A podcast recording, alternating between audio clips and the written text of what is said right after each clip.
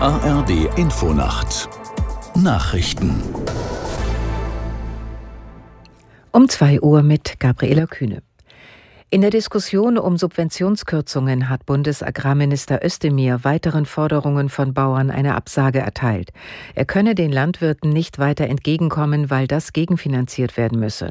Aus der Nachrichtenredaktion Ulrike Ufer. Zugleich unterschied Özdemir im ZDF zwischen einem legitimen Protest von Landwirten und Aktionen wie am Donnerstagabend gegen Wirtschaftsminister Habeck. Wer jetzt glaube, dass er die Politik erpressen oder mit Umsturzfantasien Eindruck machen könne, werde sehen, dass die Mehrheit und die Politik klar dagegen stünden. Unterdessen hat sich Bundespräsident Steinmeier angesichts der Eskalation der Protestaktion gegen Habeck an der Nordseeküste entsetzt gezeigt. Es sei auch für ihn ein Schock gewesen zu sehen, wie ein Minister auf einer privaten Reise von einer aggressiven Menschenmenge eingeschüchtert werde. Steinmeier mahnte in der Bild, das dürfe so nicht hingenommen werden.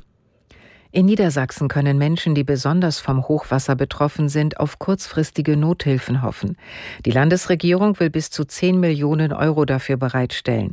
Die Soforthilfe soll es laut Ministerpräsident Weil in Notlagen bei der Unterkunft oder zur Wiederbeschaffung von Hausrat geben. Das Land prüft auch mittelfristigen Hilfsbedarf für die kommunale Infrastruktur oder die Landwirtschaft. Die Deutsche Bahn hat im Tarifstreit mit der Lokführergewerkschaft ein neues Angebot vorgelegt. Der Konzern schlägt vor, dass die Beschäftigten im Schichtdienst zwischen unterschiedlichen Arbeitszeiten wählen können. Aus Frankfurt am Main Roman Warschauer.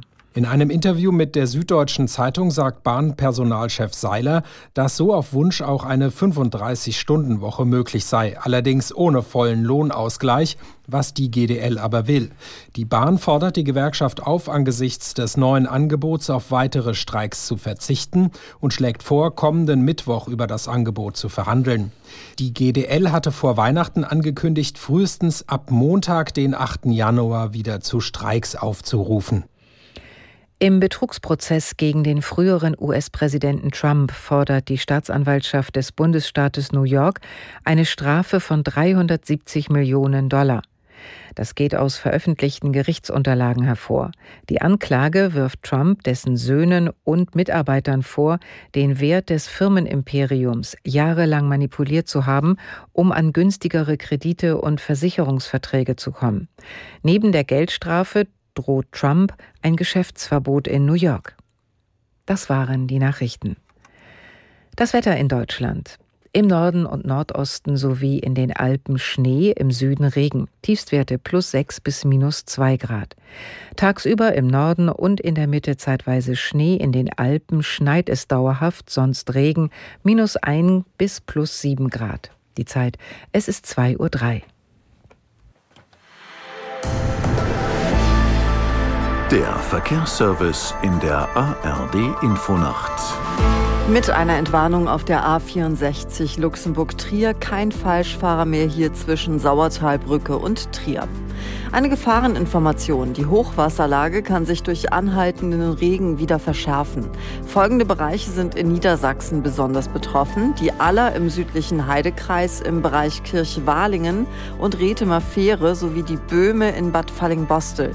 Ebenso vom Hochwasser betroffen sind die Kreise Pferden, Emsland, Celle, Osterholz, Oldenburg und die Stadtgebiete Oldenburg, Fechter, Braunschweig. Außerdem die Region der Wümme und Wörpe in und nahe Bremen.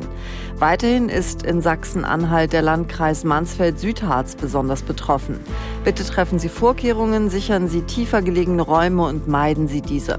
Halten Sie Abstand zu Fließgewässern und betreten und befahren Sie weder Deiche noch Überflutungsgebiete.